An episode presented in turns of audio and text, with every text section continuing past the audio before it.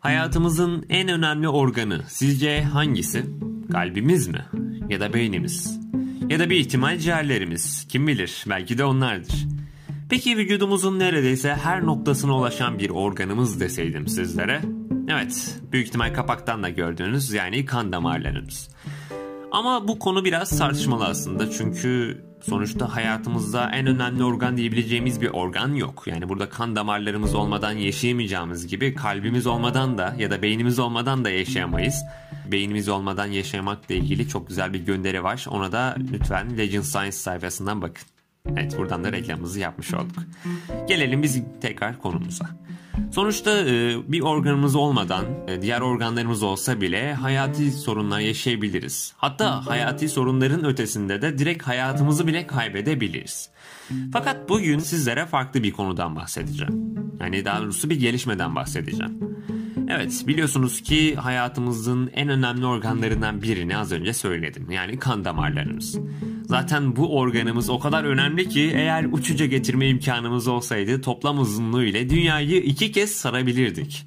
Yani gerçekten çok uzun ve zahmetli, daha doğrusu şöyle diyeyim karmaşık bir organa sahibiz aslında.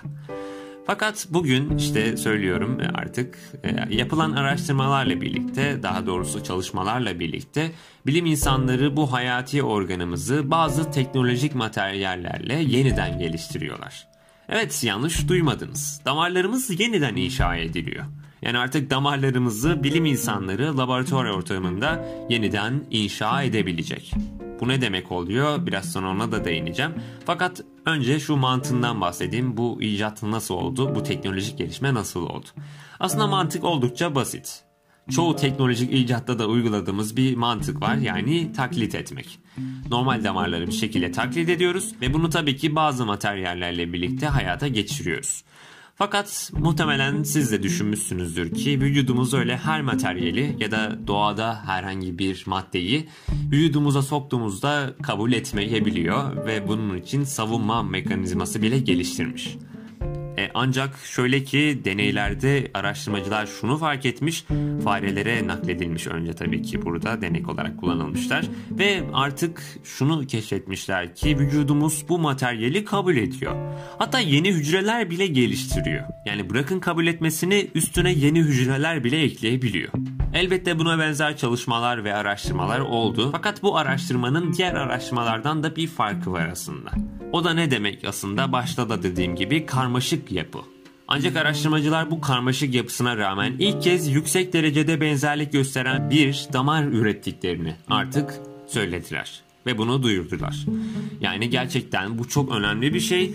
Çünkü sonuçta bizler insanlarız ve daha doğrusu canlılarız.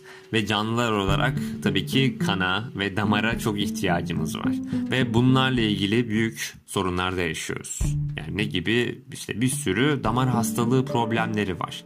Zaten bunu şöyle de düşünmek lazım. Sonuçta kalbimiz bu damar anlamında büyük sorunlar yaşayabiliyor. Ya yani bununla ilgili hastalıklar da mevcut zaten. Damar tıkanıklığından vesaire bahsediyorum.